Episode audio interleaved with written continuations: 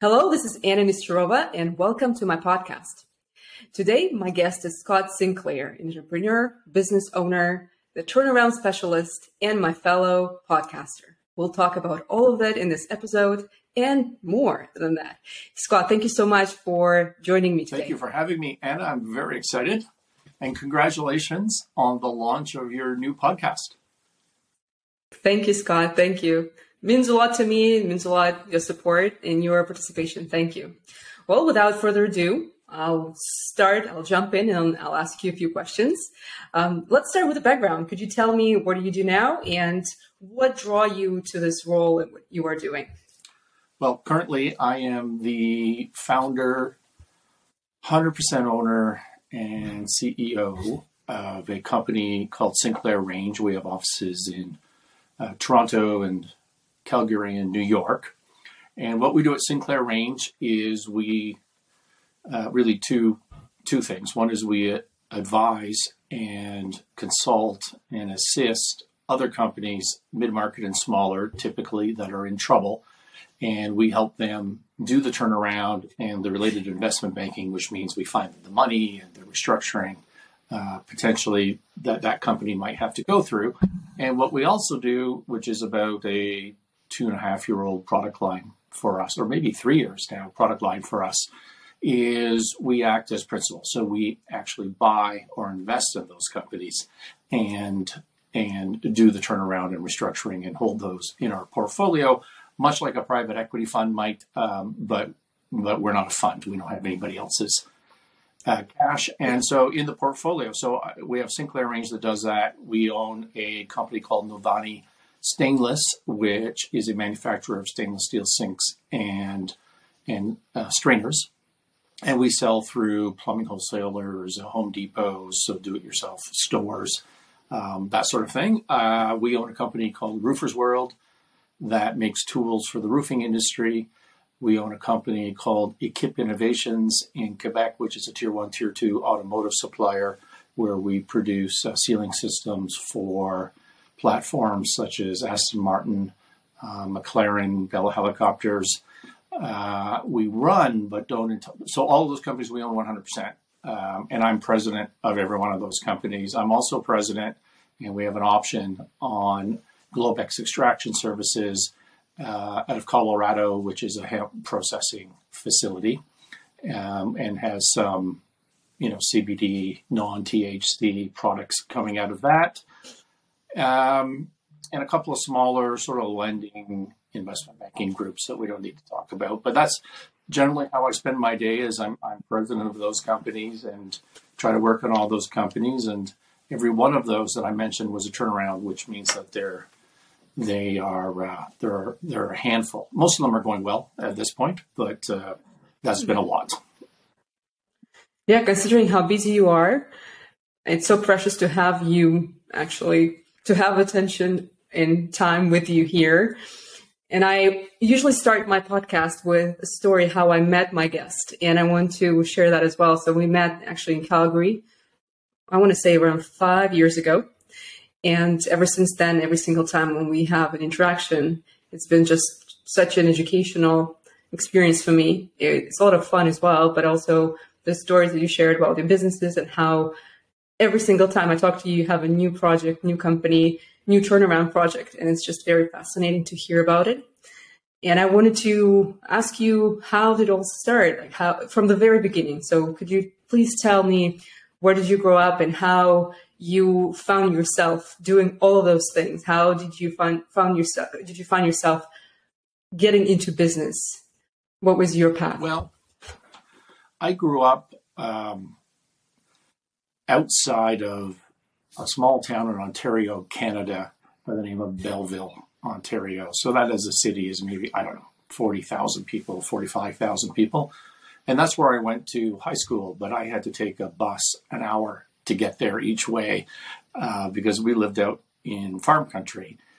We did not farm, but I lived out in farm country. When I went to visit my friend, I had to cross two fields to get to their house. And so I've always been really a country boy, if that's the right word, but more comfortable in that environment.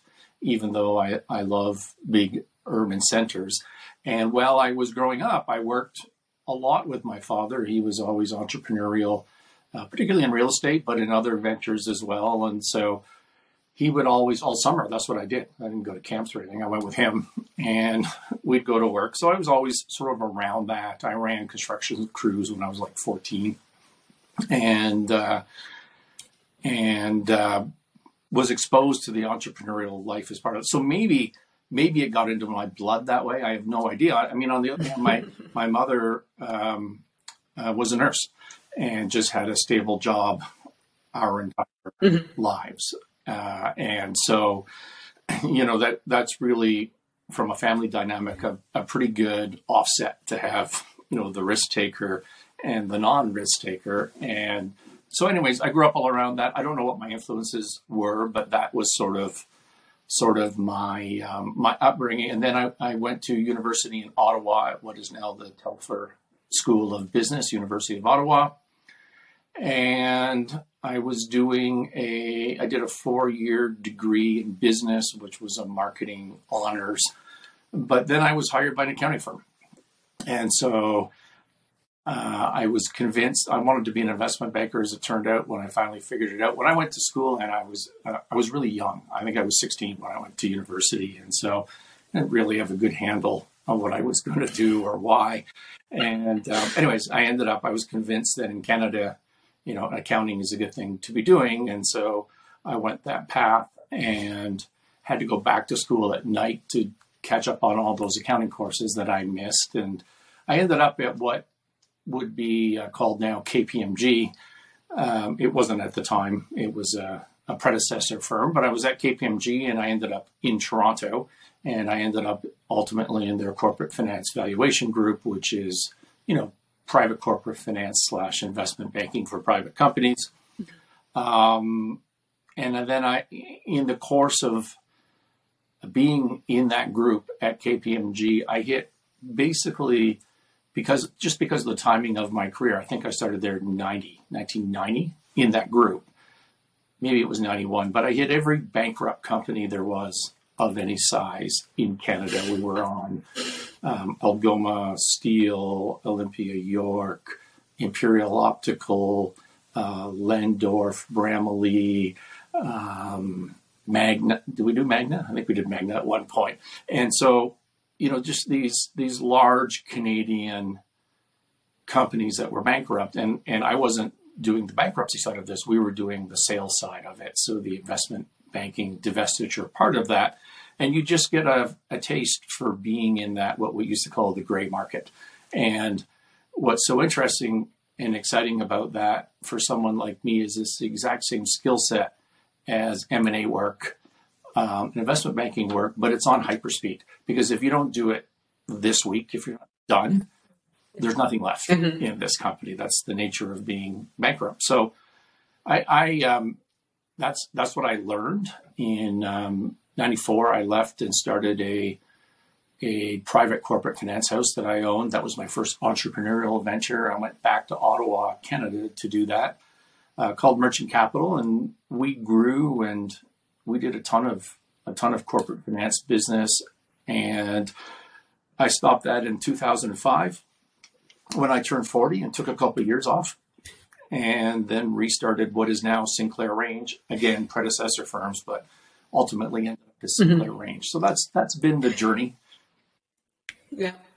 But what do you think was the main reason why you decided to do it on your own? Because I think not everyone would do it. I would imagine many people go to work for companies like KPMG, and they would probably stay there or move from one company to another and move along the ladder, climb the ladder.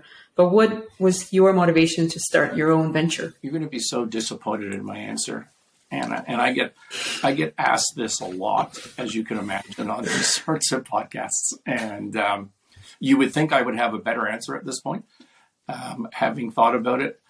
But the honest truth is I've always been someone who has had a general direction that they want to go in their career, a general direction in life, a general direction in businesses. Every one of these businesses that I discussed, I want to sort of head that way. but I've really never been hung up on the specifics of that. I just know I want to go that way. And I try to take opportunities that come to me as they come to me. I was awesome and happy. I don't mean performance awesome, although I think I was doing pretty well, but I was just content. That's the word I'm looking for at KPMG in 1994. And a guy that I knew, a friend of mine, called me, and they had launched a corporate finance shop in Ottawa, and they really wanted my help, and it looked like a great opportunity. And so I said, okay, because my leaning is always to say yes, right? And not to get stressed about, do I want to be an entrepreneur or do I want to be at the accounting firm? And then, so I moved my fiance, and we all went to Ottawa, and my dogs, and we all went to Ottawa. And 6 months later, I quit that firm because I didn't like it at all. And now I'm in Ottawa with my fiance and my dogs. And so I thought, well, I could do this myself. So I just started. I had to, it'll make you laugh. I had to borrow $5,000 from my wife to buy a printer. That was my major issue when we started that company, but it worked out okay. Yeah. Did you charge any interest? Did she charge any interest on this? Oh, that's. But it's a great story because that's the start. And I think many people have maybe unrealistic or some sort of a fairy tale type of notion of how people start their businesses. So I'm trying to give people real stories. People have paralysis from fear and overthinking. Yeah, that's what they have. And I agree. You want to experience different things in life, if you want to affect change, which is the essence of a turnaround, doesn't matter if it's in your life or a business, you have to try different things. Like, how can you expect to change and improve if you don't try different things? And if it doesn't work, go somewhere else, right? Try something new. But you have to, you know, I get questions all the time on my podcast, in my client base where, you know, I can't, something that you might be used to. So a younger person in their career is looking for the perfect job, right? And they're like, can I find a company that aligns with my values? How are you ever going to objectively answer that question? That's just, you're just never going to know. Yeah. You can't possibly answer it. The only thing you can do is think you're going to try this or not try this. That's the best that you can do. And if it doesn't work, try something else. And so I've always just innately felt that way. I was an athlete, so not a particularly great athlete, but I was an athlete. And so, you know, I've always had a bit of a aggression and risk-taking attitude because of that. So, you know, I didn't have anything to fall back on, so it was sink or swim. But that's the way I think about it. Yeah. Yeah. I actually was listening to something along this line just recently about trying new things. And we are fired by fear as just human beings, right? We are stopped by fear of new things. So the suggestion was to go and try new, like little things, small things, make changes, small changes in your life. Going to the same restaurant, but ordering a completely different dish, going to the same place, but taking different road. I actually do it once in a while for myself too. I try to actually, if I'm going to the same place, I'm driving to the same place, I consciously make a decision to take a different road without using GPS, just me trying to figure out the way. It's just my little small things that I do for myself so hack. I don't get accustomed. It's a mental hack on that particular issue, right? Yeah. When yes. You're in the turnaround business, you're dealing with troubled companies. I have a company that comes to me. They're overwhelmed. They're stressed. They have paralysis by fear, and they don't know where they're trying to go. I always try to describe it as you just want to get home, and you're stuck in the middle of the woods, and you don't know what direction to even go, right? Never mind the whole route home. You don't even know if you should be going this way or this way, or I don't know if you've ever had that feeling, but I have. And so you just got to pick something and go with it. And we, I think as humans, build up tolerance levels. And when you're in the turnaround business, where I started this, you do this every day. You face this anxiety every day. And then suddenly it's not really anxiety, right? It you build up this tolerance for it. But if you don't have that tolerance, you can't go from 0 to 100 all at once. You need to take that first step and do little things differently to, you know, to build up your capability to process stress and to face your fears. Yeah, I agree. But I think that's what usually people have, especially when you think about starting a new business or new career or jump from one place to another. So it's definitely fear, but it's like you said, you can fight it quite easily by making small changes at first and then making big changes and building the tolerance. And what about you? And I think that you need to, you know, the fear related to starting a business, well, you should be terrified. You should not feel like that's okay. The whole reason I do my podcast is to try to improve the stats on business failure. You know, 90% of businesses never, ever, ever, ever pay their founder a living wage. 90%, right? And only 2% ever create intergenerational wealth. In other words, 98%, maybe a little bit of them pay you, you know, you can pay your mortgage and eat, but you're not selling the business and becoming rich and famous and passing wealth on to your kids. That's not happening. 2% of the time that happens. And so you should be terrified of those stats. You should be fearful. The trick is to be mindful of that and to use it as motivation to execute. Well, then the question is, why would you even try? Why people still go and do it? Why those 98% still get up and try? Well, people right? have if you their think own that way. Reasons for that. And, you know, and the obvious answer is people are going to say money, but I don't think that's it at all. I think it's freedom.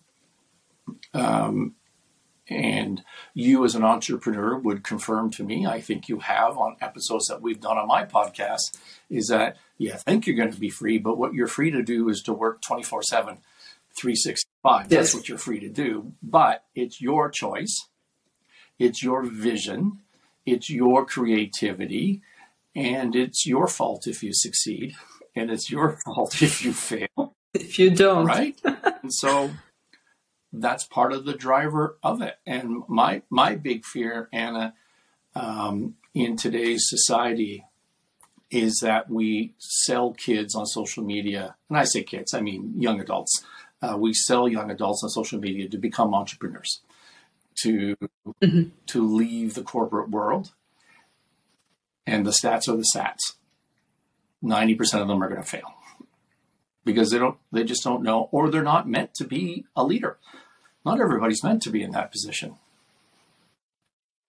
But what would you change then? Because I do know what you say, and I agree with you partially, because when I see those shiny, let's call them shiny ads or shiny pictures, videos of people living great life as an entrepreneur, I think they're more glamorous than they are. So what would you change in that case? Because I still think we need to encourage people. I think it's important to tell people, and that's partially what we are doing right now here, saying that if you have that idea, you should go and try it. It's better to try it than not, because otherwise you will regret it. If that's the passion of yours or this burning feeling inside of you that you want to go and do something on your own. So partially the idea behind my podcast is just to motivate people and show them that people can change careers, can change paths, and you can do whatever you are, which is all great, you're planning, dreaming to do. Another way, another path forward. I think what we can do is what you do and what I try to do, which is to provide some skills and to explain the risk. Yeah. Right? Risk management. Yeah. Risk tolerance, risk management. Yeah, but if you don't know what you're doing, it's hard enough if you know what you're doing. Right? And if you don't know what you're doing and if you don't have access to learning tools like this, then you're really in trouble. And so I think what they pitch on social media is the glossy, oh, look at me, I got a jet. Right? Whereas that's not what the life is at all. It's hard. Yeah. It's scary. It's stressful. And that's okay. And that's really what you're saying. You're saying that's okay. But I think what we can do as a community is to try to help people to understand that that's okay and to provide the skills to cope and to make better decisions and to make sure that people know that this is all in. You can't be a successful entrepreneur 8 hours a day, 40 hours a week. That doesn't work. Yeah. And what type of skills you would say you wish you learned earlier in your career that help you now? Something that people can maybe focus on? Because I think that's important too, to know your strengths and weaknesses and some skills that you're maybe lacking in the process. Do you have maybe one skill or couple that you can mention that you wish you knew or learned earlier than, I don't know, than now, or like what you have right now? So you wish you worked on it when you were 20s, for example. I don't know that I wish I worked on it in my 20s, but I was always a numbers person. I was always in finance with accounting background on that, but always in finance, business valuation, building financial models, managing a business and leading a business through the numbers. And the older I get, the less I do of that and the more HR people connection side I find. So the bigger my entity gets, the more of an HR job it becomes, I find. Okay. And so much so that I think has become a problem in 2022, like I've lost touch on the number side. So my goal in 23 is to head back the other way a little bit. But you, and the other thing that I think I'm not great at is brand building and sales. But then the results would speak otherwise. But I just personally feel like I'm not all that strong at that. And so I think the message there is that as you go through your career, as you build your business, the demands from you change over time. What you feel is important changes over time, depending on your circumstance and just where you're at. But for me, I was always super strong at the numbers, and I was not very good or frankly, and even caring about the human side of it. And I think I've changed a lot on that. Yeah. And I also think the change overall in business that we see when AI can take over some number side, and we have so many automated, platforms nowadays that can help accountants, financial advisors, traders, et cetera, to deal with numbers. But there's still a niche in the need for people to have those people skills. So I think it's going to be something that will be needed for quite some time. I believe so. I hope so. Otherwise, we will lose the human connection forever. So I hope so. It will be a skill that will be highly valued in the future. And I also think that people need to know about that and develop, obviously, those skills. I would argue that if leaders, salespeople, business development people, really anybody that has an element of forward-facing to their role, their value to the world in general will just skyrocket if they're willing to leave their house and go have a cup of coffee or a glass of wine with somebody else or to sit in their office. There is so much resistance to that. I think, to me, the pendulum's gone way too far the other way, and it just has to come back because, business doesn't work that way. Business works with a personal connection, so you and I can do this over whatever this app is right now that we're talking on, right? So we could have a FaceTime call or Zoom, and we have a connection. Well, we have a connection because we met in Calgary before. And we've hung out, 6-7 times in our lives and had discussions over a glass of wine. And so we have that connection. And if we hadn't done that work first, this energy wouldn't exist. I agree. Yeah. I agree. And you touched on something I'm extremely passionate about overall, the notion of sales and business development roles too, how people get scared of those, or they don't understand the true value of those, especially people who want to run businesses and want to succeed in their careers. They have to work on those skills, no matter where they come from, no matter what their background is, educational, work-wise. So you literally touched on what I try to convey to people and the message that I'm trying to send through my work, through the educational platforms that I've been working on. That's something I'm trying to send to this world that I discovered for myself through circumstances I went through, but it's so important to build those skills because they will be transferable for so many different areas in work and life. So I think what you touched on is very important. I mean, you personally are the poster child of someone who just threw themselves into different situations and figured it out. And there's an element of everything in that, but sales in particular. Yeah. Yeah. Well, I have another question for you in terms of international experiences and anything you can share with me from your work experience when maybe you had a chance to deal with a company or a person from a different country and you had to negotiate any type of deal and you faced some differences, cultural differences, and if you were able to overcome them. Do you have any examples or any stories you could share with me? Sure. They tell me, I've lost count, but they tell me that I've worked in 27 different countries. And just 27. That would include North America, the islands, Europe, and a little bit of Eastern Europe and North Africa, but never Asia or what I would call, I guess, I don't know what you would call. I've been to Egypt, to Africa, but nowhere else is what I'm trying to say. So, so I do have quite a bit of experience in the UK. Obviously, I do have quite a bit of experience internationally, and all of that is on doing deals, whether that be financings, mergers, acquisitions, restructurings, or just structurings. How do you structure a fund? For example, we were once engaged to migrate a company from Ireland to a Luxembourg SICAF fund structure. This was a long time ago in the 90s that had, I don't remember, like a $10 billion valuation. And so I had to do that work. I've set up funds in Switzerland.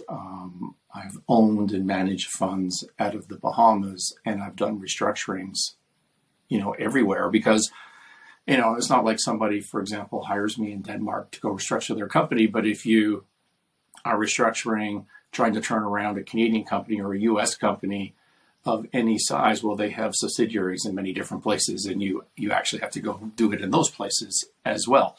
And so, examples that sort of relate to negotiation. I'll tell you the one thing I've learned. There's a bunch of things I've learned working internationally in different cultures and different languages is that the immediate thing you need to do is go hire the very best professionals that you can find, lawyer and accountant, in that country where you are doing a business, right? Yeah, I don't care what you're doing. Like, you just need to walk in to the very best high-end lawyer that you can find, and you need to pay them what you need to pay them, and you need to ride on their coattails because you don't stand a chance otherwise. So, for example, I had a company whose name I won't mention that I was turning around and restructuring, and they were a North American company. Their European distribution was out of Denmark, and they hadn't filed any of their accounting governmental annual filings that you have to do in that particular jurisdiction. I'm going to get my facts a little bit wrong because it was a long time ago, and so I don't remember the exact details. But what happens in that jurisdiction is or at least at the time, is the government, if you fail, like, you get a couple of chances to cure that problem.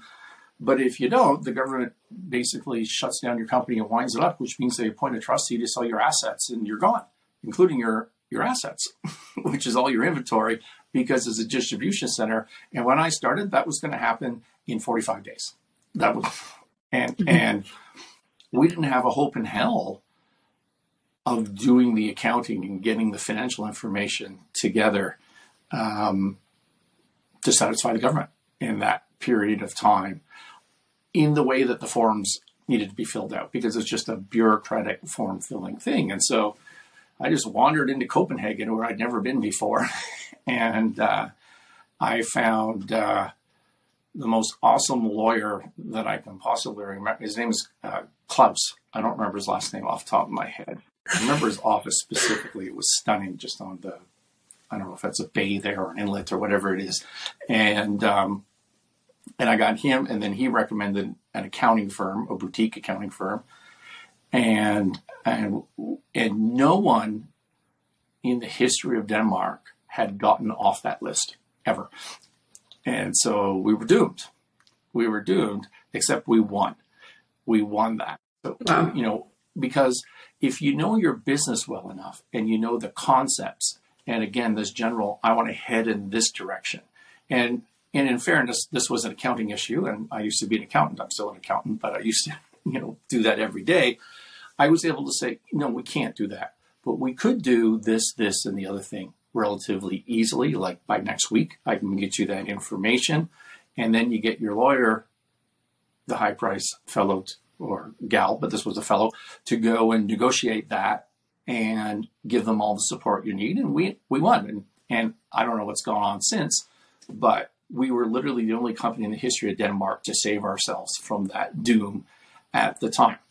And, you know, everywhere that I've been in these 27 different countries trying to negotiate and get transactions done, for me, step number one is to get the right professionals on side.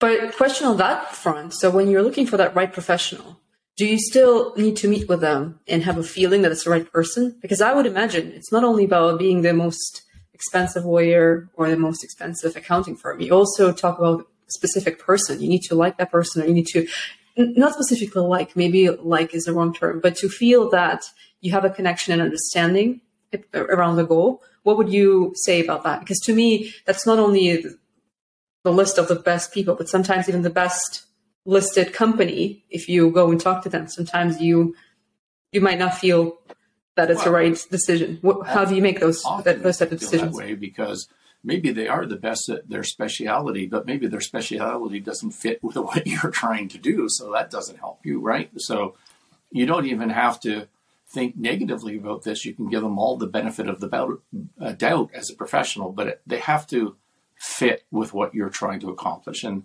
I think the answer to your question is in person or by Zoom. Like I don't think that matters so much right now in today's age. Back then, we had to be in person, obviously, but you need to find the person that you can sit down and say, here is my problem.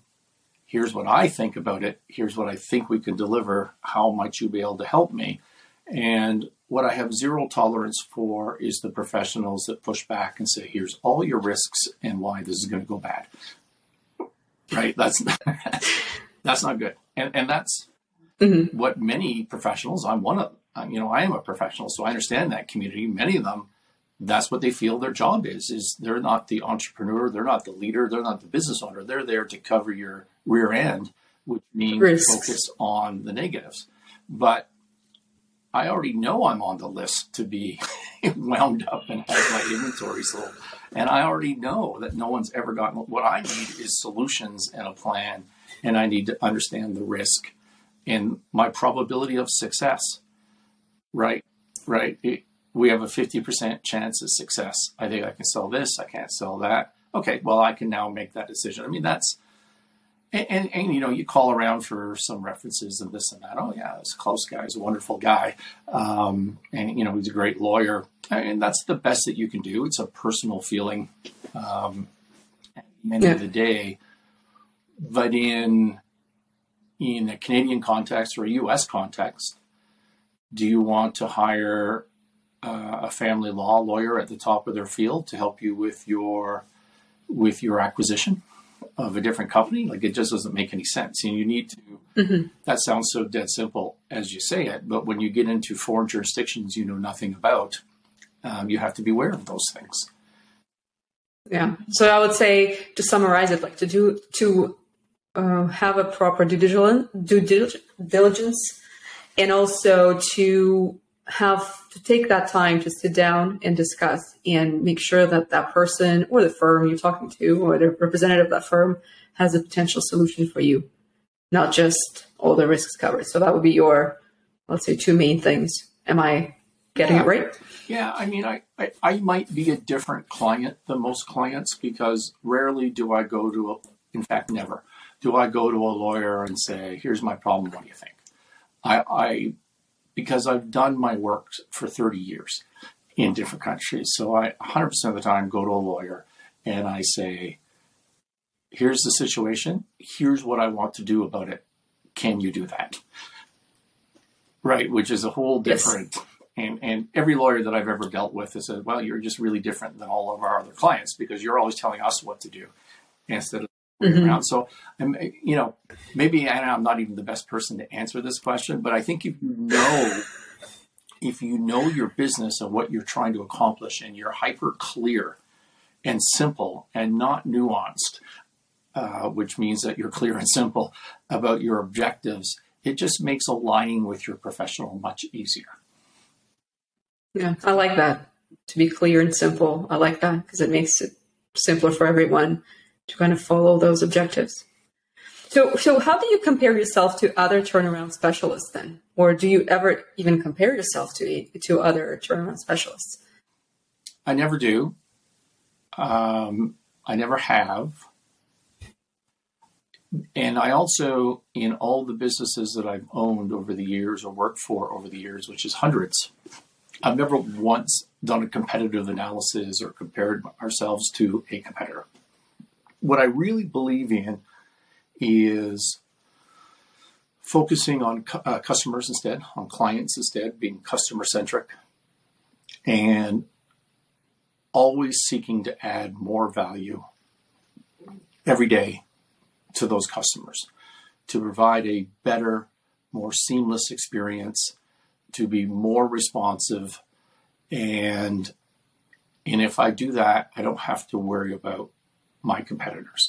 I just need to do the best that we can and do better every day. I think the only person you should compare yourself to is you from yesterday and make sure that you're continuously improving and embracing change, not resting on your laurels, which is, you know, a huge problem of entrepreneurs that have had any sort of success, right? They're part of the 10% that break through this, you know, getting a paycheck out of their business. And then they just start to coast like, oh, I can't believe I did that. Thank goodness. And then it all just starts to go downhill because they haven't been paying attention for 5 years. And so constant improvement. And if I am looking to the competitors at all, it's because I'm losing and I want to understand what they're doing better, not to copy them, but to maybe shortcut our experience of getting from here to there. Okay. And do you think, I like that idea actually, because I do believe that what you can do for yourself is to compare yourself to yourself, like you said, in your constant improvement. So I think I live by the same rule, but sometimes I think healthy competition can be a good thing, but the problem and the question I wanted to raise here, what is a healthy competition? Where's that line that draws when you are getting positives from looking at your competitors or even comparing yourself for that matter with someone or your business to something similar versus when you cross that line and like you said, and then it starts to be more draining. It drains the energy, it drains the resources. So where do you think that lies? Well, I think there was a commingling of a few concepts in that question. This idea of healthy competition, I don't think that does anything for me. I think that's absolutely necessary for the end user, for the customer, for the client, right? Because you have different people or entities competing to provide more value to that end user. And, you know, our entire system doesn't work unless you have that. Okay. Mm-hmm. So I don't think it makes any difference to my business. I think every business should look to improve every day to add more value to their customer, but, you know, almost to try to come up with a plan that would be monopolistic in nature. Like, how do I just not even worry about that competition? How do I dominate this market? How do I add so much value to this customer that it's a no-brainer that they ought to be using me? I mean, that should be the goal, shouldn't it, of everybody, right? Should you, Anna, be embracing potential students looking for medical sales to go be educated somewhere else in the name of healthy competition? No, you shouldn't be doing that. You should be the no-brainer choice of that particular market, right? Now, if there is a competitor and that competitor forces you to be better, then great for the student. That's the way I think about it. Yeah. Okay. Well, I like that. What about your new venture? Well, it's not that new anymore, your podcast, the Winning Momentum Podcast, and I'll share all the details in the description of this podcast myself, so people can go and listen to it if they haven't, and watch you on YouTube as well. So I'm just wondering, how is it going? And as a new thing for you, because obviously you started it after such a successful career in business world, you decided to go and share your knowledge and share your wisdom with the world.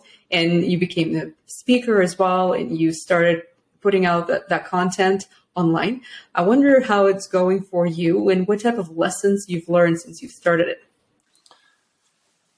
I think to answer that question, I need to maybe go way back to pre-podcasts. And I told you that in 94, I started my first entrepreneurial venture, my first corporate finance house under the brand Merchant Capital in Ottawa. And we did a lot of advisory corporate finance deals, like a lot. We did probably 80 in two and a half years of venture capital tech deals in the Ottawa community. Really small numbers, but we were super active back then and dominated the market. And I was just a guy in a business center office, well, first in my house, but in my apartment, but then in a business center office. And there was real names, corporate names that I would have to compete against. And so to me, and this is true to this day, if you're not a big corporate brand, if you're a small fish, what you need to do is you need to get attention, and you need to build trust. Okay, so my acronym for my methodology to negotiate or persuade, which is basically the same thing, is ATMOG: attention, trust, the meaning, openness, and gap. Okay, and so we could go into that if you wanted to. We don't need to, but the first two pieces of that are attention. If they've never heard of you, then you're not going to succeed. And trust. If they don't believe that you're credible, that you're experienced, that you're someone that they can trust, then you're sunk. Always. Okay. And the way the big firms deal with that is through the power of the brand and just through their horsepower. So if we're looking at a company that's in trouble, do they come to Sinclair Range? Do they come to Scott Sinclair, or do they go to Ernst and Young, right? The world's largest accounting firm, or close to it, with a great brand. Now, we do entirely different things. I don't do what Ernst and Young does. Ernst and Young doesn't do what I do, certainly in this market. It's entirely different, but the customer doesn't really know that. They don't understand the nuance of that and the different approaches, right? What they do know, they go to Ernst & Young and they see the big fancy office and they feel comfortable. And they come to me back in those days, and I meet them in a Starbucks, for a coffee. It's not the same experience, right? And so what I started doing was I did ads in a newspaper. And the ads in the newspaper in Ottawa, they had, I think it was called Silicon Valley North. And so, and again, I'm trying to think back to the mid-90s here. And it was a free journal, and it was once a month. So there was 12 issues during a year. And I learned the power of committing to 12 ads versus trying to buy one. It's way cheaper. And so I created what was called a financial tombstone. And anybody who's in the financial business would know what that is. If you're not, it's sort of a rectangular ad, and it would announce, you know, XYZ company bought ABC company, and Merchant Capital or Sinclair Range was the advisor on that. That's what a tombstone is. You look in the Wall Street Journal, you look in the Financial Post, you're going to see still to this day, every now and then, a tombstone. And so I created those, but I put a big bold header on it, which said results, not promises. And then we would announce a deal. And I ran them every single issue. We were doing enough deals that we always had new content. And I did that for a couple of years. And then people would say to me, I promise you I'm getting to podcasts. People would say to me, you know, did anybody ever phone you from those ads? And I would say, no. But I didn't expect anybody ever to phone me from those ads. But I can't tell you how many times I was introduced to the CEO of a tech company that needed help or cash, and who often we were cold calling. But I'd go in for a meeting, and the CEO would open the desk drawer and bring every one of those ads had been cut out of the newspaper and put them on the desk. So they were like, you're that guy, right? And attention and trust. It built credibility, and it turned what would have been a 6 to 9 month sales cycle of begging, like, I'm serious, I could do this. You just, you know, we can work together. It would take that and turn it into instant. And so that's where I learned that. And when blogging started later, as we head into 2000s, I stopped doing those ads and I started writing blog posts. And I turned our whole website, whatever company it was at the time, into a blog as opposed to a static website. And everything, just like the tombstone ads, no one ever called me, but every single person I met would quote to me from something I wrote on a blog. Every new person would say, hey, I saw that article on shareholder loans you posted on this blog that you do. That's really cool. And I really agree with that point, right? Attention and trust. And when we were at Merchant Capital Days, and we were, say, those days, I don't know, 10, 12 bankers, like a small shop in Toronto, that website was getting 6,000 views a month. And back in those days, and I promise you, well, I know for a fact what some of the large accounting firms were getting, and it was nowhere close to that. I once did a post on a U.S. bank, PNC, and PNC said this, and here's some thoughts on that, and there was a link to PNC to their article. And I, about 3 weeks later, got a call from the head of PNC in Toronto, saying that he got a call from his tech people wondering who the hell these Merchant Capital people were, because they're number one users on the website globally, because it was all feeding through those links, right? And so attention and trust. And so, you know, as technology marches on, that's what a podcast is to me. And so I was, you know, I travel all the time. I have my headphones in nonstop.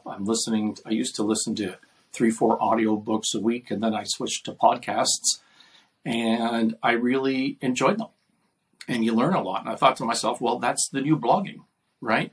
And so we thought on a lark, well, we'll check this out. What's the worst that can happen? And so we started what was it called? Martinis with Scott.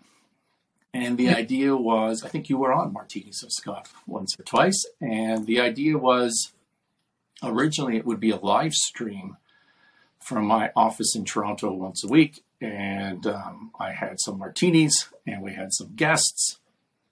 And maybe business owners or leaders would enjoy that sort of discussion. And then we just got crushed by the technology of trying to do a live stream. And so it turned into a recorded, and we did that for a couple of years. And the exact same result. You know, what if 100 people listen to that video? Like, it's nobody in the grand scheme of things. And often that would be the case. But 100 people listened to it. They got value out of it, which I like, because I'm trying to find ways to add value to the market in general. But Every single person that I met as a new prospect had listened to a video, talked to me about it, just like they did with the blog posts, just like they did with the tombstone ads. And the third benefit that had never even occurred to me was that the guest that I had on was a connection for life. And that was way more true when it was live, but it's still true. It's still true. When you go through this experience with somebody who by definition is related to your industry in some way, right? Or to your life in some way, you've built this connection. So there's all sorts of benefits. So the Martinis with Scott got rebranded, I think last year, to the Winning Momentum Podcast, but we've just carried on with the episode numbers. And I had hired a big deal personal branding firm out of Nashville, and they were against the whole martini concept. And so we ended up with the Winning Momentum Podcast. What I hear in this story is that consistency that I admire in you, because we spoke about it actually on your podcast when I was a guest on your podcast. And we were talking about consistency, that you stick to your plan and you don't give up. And I remember you were sharing that you would never give up. That's just who you are. And to me, this shows that quality, and it's so important because you just keep doing it without that great expectation, which I think that's another thing that people sometimes have right from the beginning when they start something. They expect everything to line up right away, but it doesn't, and then they give up. Yeah. But to have that consistency, and you show it throughout so many years in different formats, and also the ability to change according to the technology, according to the demand of the audience. And I love that concept that even 100 people are listening to it. Those are your people. That's your audience. It doesn't have to be 100,000. It can be 10. I don't know. It can be 10, 100, 1,000 people, but those people are your audience and they are getting value from what you do. So I love that. I think it's very valuable to just know and hear it. Even for me as a podcaster, I'm starting. It's a new thing for me, even though I kind of build up on what I've done before, but still a new thing for me and for everyone else who's listening. So I think that's crucial to know. Thank you for that. I would maybe nuance that a little bit. I was kind of trying to talk because I think I once did an episode on the podcast that I titled Just Quit, or It's Time to Quit, something like that. And a pet peeve of mine is people that just keep, and you see this, it's because I work in troubled businesses. And so by definition, they haven't found the answer. And what they do is they continue to do the same thing over and over and over again and expect different results, right? And worse than that, most of these business leaders are convinced that other things won't work. And you know that for a fact because they're not doing the other things. They're not, right? They're still doing the thing they were doing before. They haven't quit the old habits and changed in the new habits. So I think you need to do both. And I think you need to, I talked as a common theme throughout that about attention and trust/credibility. You need to find a way to get that for yourself in my particular situation, in many others' particular situation, if you're going to persuade and if you're going to negotiate. And so what is the best way to do that? But I've changed with the technology, right? And I've changed right from ads to blogs to podcasts to a rebranded podcast, from a video focus to a video and audio focus. Like I have quit. I've changed over and over and over again. And yeah. So I think that's a nuance of that people don't focus on enough. Like it's just, perseverance and not quitting is the answer to everything. But for every successful business woman or man who succeeded because they stuck it out, there's like a billion that didn't make it and just sort of drove off the cliff doing the same thing over and over again without adapting, without embracing change. And the first rule, I think, to business when you need to turn it around is to affect change. You need to embrace change.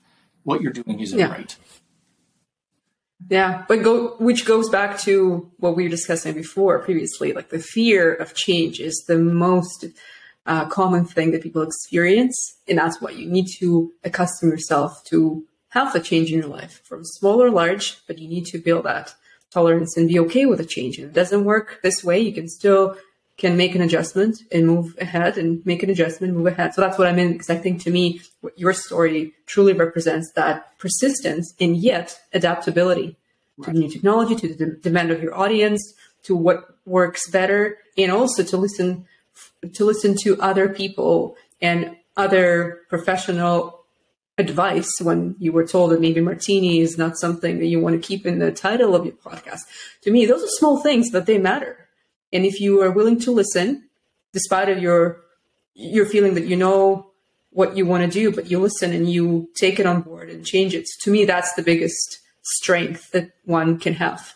I agree with you. I think the one thing you see when you walk into troubled companies is exactly what you just said, a resistance to change. All right. And I don't know that it's fear. Maybe that's the right word for it. I'm not sure. But to me, like most things in life, it boils down to a confirmation bias.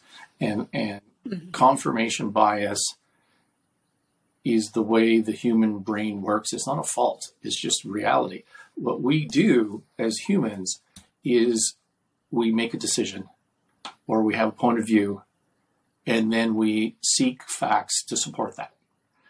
And we literally have information blindness to facts that contradict the opinion or the decision that we made, right? And that's not a flaw. That's a feature in humans, because the reality is there's so many data points available in the universe. What are we supposed to do? Evaluate every one of those data points and then make our decision? That's not going to happen. You couldn't drive down the road or walk across, walk down the sidewalk. That's not the way we're built to operate.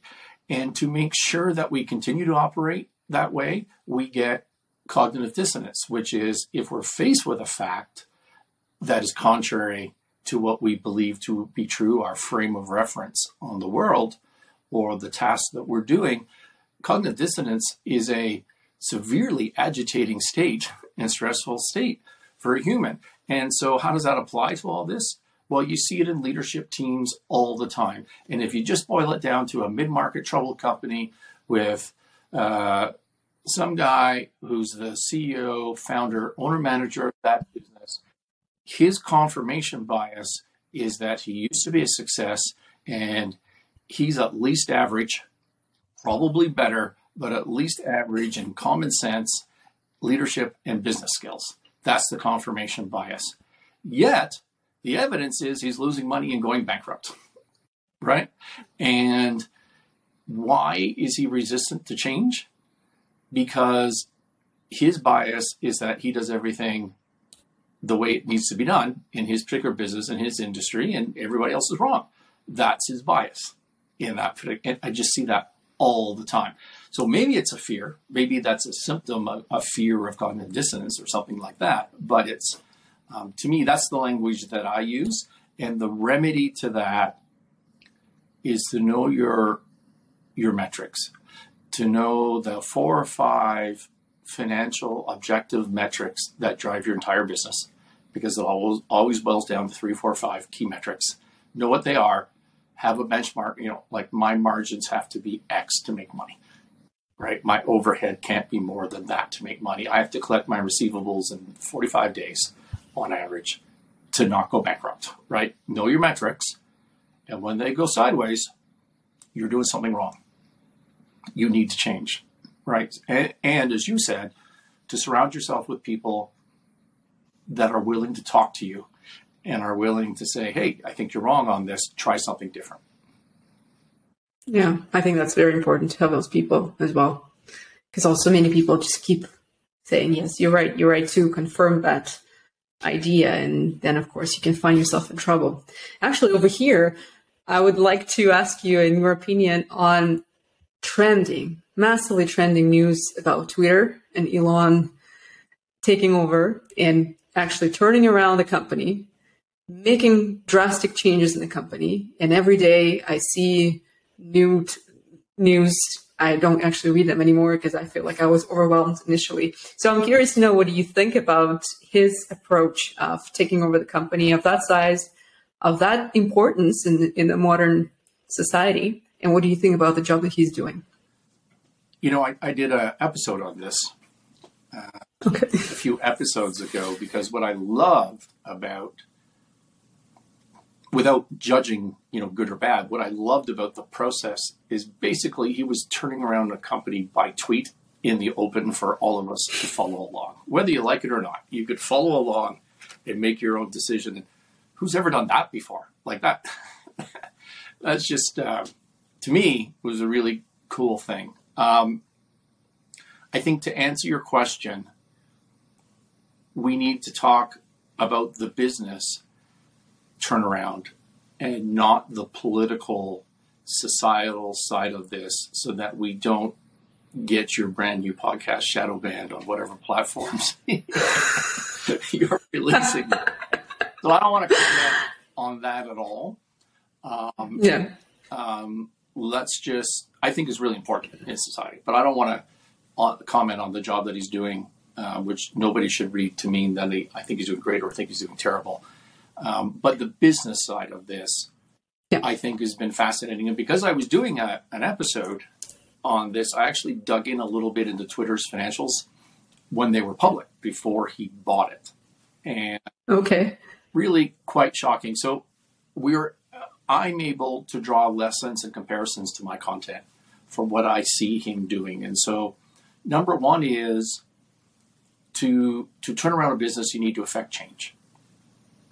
But what is that direction? Remember, I've talked to you about my life, my businesses. I want to head over here. You're in that lost in the woods. Like, let's try this way. Maybe that's where the parking lot is. Like, you have to have a direction. Well, what is that direction? Well, that direction is values. Simple, clear, everybody understands. When I took over this bankrupt automotive company in Quebec, we set 4 values. They were teamwork, which was completely the opposite of the people that used to own the business, which was a very, dividing people into camps and no ownership, not literal ownership, but embracing an ownership thought process within the company. So teamwork, openness, which really boils down into integrity and honesty. We just, we're not telling lies like the last people used to do. Perfect quality and perfect delivery. Not because we would ever, that's not a budget. We're not budgeting to be perfect. That's the direction we want to go. And every decision we make is based on those values. Are we operating as a team? Are we being open, honest, acting with integrity? Is this going to help our quality, and is it going to help our delivery times, right? Because that's the change that we need to affect. So there's the direction. And if you look at what Elon has done with Twitter in the early days, and he would tweet this out for you. He didn't say, here's my values, but you can definitely read into that. One of them was to add values to advertisers, which is his main revenue source. And to do that, he said, I'm going to defeat the bots, and I'm going to be more inclusive and bring more people to the platform, right? That was a value. Defeating bots, being more inclusive. Okay, for a business reason, not for societal reason, although that's a side benefit, right? So there was one value. Another one is he said, we will be an engineering-focused company. We're going to spend less time on non-engineering functions, right? He said, as a value, that he was going to open source ideas to improve the platform. So you just see him all the time. If you look at his Twitter feed, he's tweeting out ideas for people to think about. He's receiving tweets, people saying, hey, could you fix this? Feedback. And then he replies and goes, yeah, I agree. We'll do that. And then he does it, right? He's gone to his customers and he said, how can I add more value to you? And then he executes on it. So that's clearly a value. Clearly a value he's talked about is that sort of lean, mean work ethic, right? We're not going to be a bloated, pampered sort of company, and we're going to cut back to the bone. And another value he clearly says is we're not going to be boring. which is a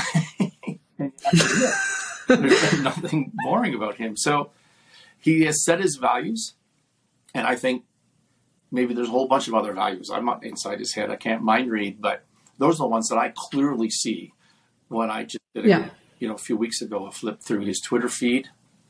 Another lesson that I think we could take from him in the turnaround is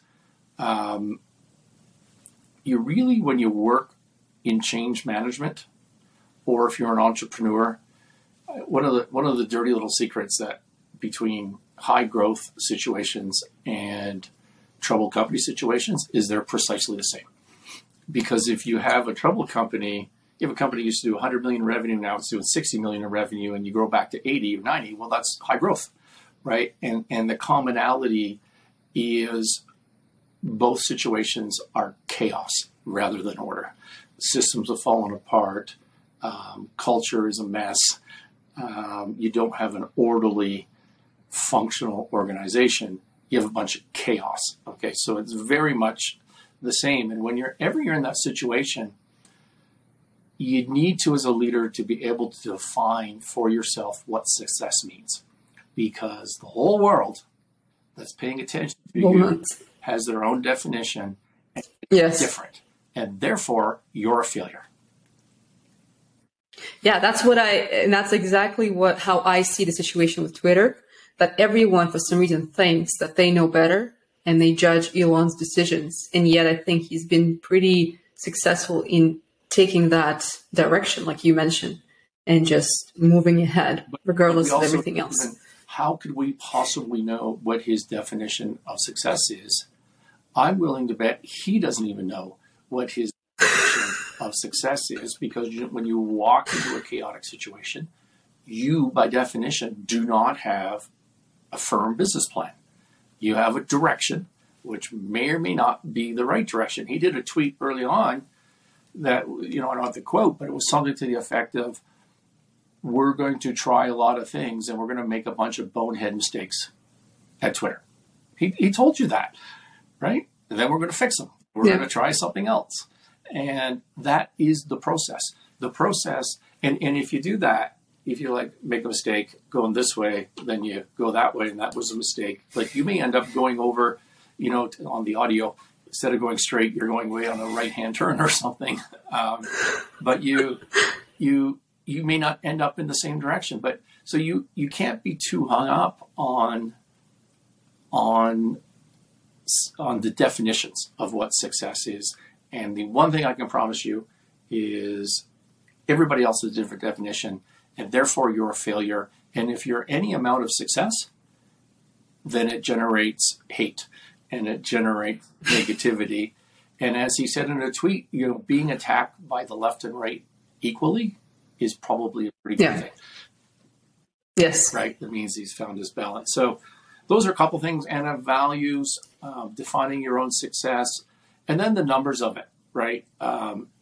Contribution margin. I say there's a formula to make more money, and it should be in this order.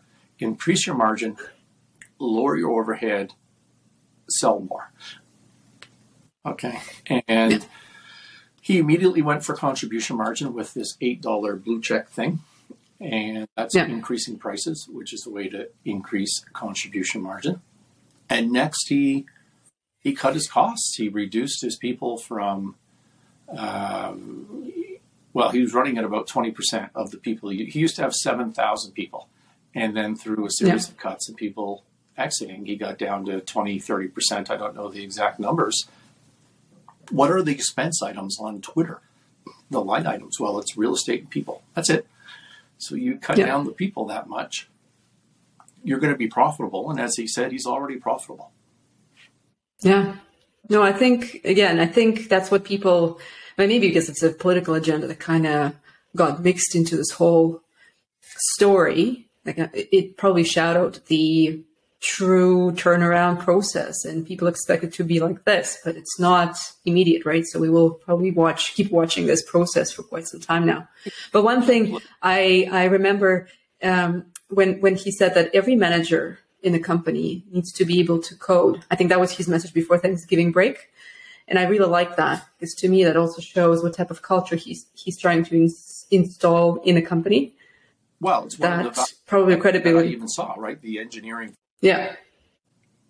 Yes. No, that's what I mean. And I really liked it. So again, I think we both can agree that at least from the day when he took over and where he is now, he's done all those steps that for some reason, many people try not to see, or because again, political agenda started to maybe overpower his moves, but I do see positive change. And like you said, he's sticking to what he promised, and we'll see how it all play out eventually. I'm willing to bet it has not overpowered anything.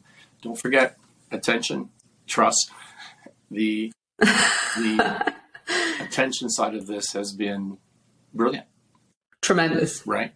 And that's one of his calling cards. People focus on the engineering and the design, which is obviously brilliant, but is there a better persuader in the entire world? Yeah. Right? I mean, his ability to get attention is unbelievable. And, you know, there are zero marketing people at Tesla. There's zero marketing people in any of his companies. It's him personally. Yeah. With the ability to generate that attention. And you do that, you gather that attention with humor and conflict, I think. Yeah. Yeah. And that's what he does. I agree with that. Yes. The personal branding. That's a great example of personal branding. Well, thank you. I appreciate your opinion on that. It's interesting to hear how you see that. And I will go back to the episode you released and I'll listen through your breakdown of Twitter story. I'm curious now. And I suggest everyone who's listening to us right now to go and do the same. That'll be quite interesting. Well, I think we are at the end of our time, and I like to finish my podcast with a fun question, because one of the themes in my podcast is something that I am passionate about. It's traveling, because I think traveling and international experiences, those are the things that truly contribute to a very fast and tremendous personal growth for everyone. So I truly believe that. So my fun question to all my guests is, where would you like to go next? Where's your next travel destination and why? And again, Anna, you're going to be disappointed in me. I knew this was coming. And I was thinking to myself this morning, I wonder why I would just rather sit on the couch. And so I reached out to my assistant, and the answer is, I have spent just over 125 nights in a hotel room this year so far. So about a third of my life I spend in a hotel room in different cities. I've beat my 100,000 miles that I typically do without any cross-ocean trips this year. And so I'm always on a plane. And I have a 9-year-old daughter. And since the day she was born, my rule to myself was that I would be at home 50% of my time, right? So I would just be in a home office, in a home studio. But she would have access to me to come down and say hello, or we could hang out together, or whatever it is. It doesn't matter. But I would not be away 50% of the time. So if you take that, plus this already traveling and staying in over 125 nights in a hotel room this year, I don't want to go anywhere. Fair enough. And would I love to take 3 weeks off and go hang out in the Dolomites in Italy? Yeah, sure. I would do it, but I'm not going to do it. So why would I? Why would I say that's a stated goal? That just like, you know, when you've had a couple of drinks and you're dreaming about something, that might be something that I might dream about. But the reality is, I value being in my small community where I am right now, in my remote house where I am right now, and just being stable for a little while. Thank you, Scott. I really appreciate it. That was disappointing, wasn't it? Not at all. Not at all. I think you've done your fair share of traveling and closing deals in 27 countries. I'm pretty sure that covers the point of very consistent professional and personal growth through traveling and exploring different cultures and different people's connections. That might be part of it. I might be at the stage of my life with the experience that I have. Like, I don't have a burning need and curiosity. Maybe that's part of it as well, although there's many places that I've never been and more about. I always enjoy it. I've always been great. Rarely have I traveled for non-business, but I've always been great at taking time out to enjoy myself when I'm in a different place. And so that helps. Yeah, I think that's one of the things that I appreciate in my work as well. When you travel for work, but you can still spend a few days and take your time to explore the place. I think it's also, it does contribute to that traveling time and exploration part. Yeah. Yeah. Well, thank you. Thank you so much for this interview. Thanks for being a guest on my podcast. Congratulations. And it's been great. Thank you. Thank you.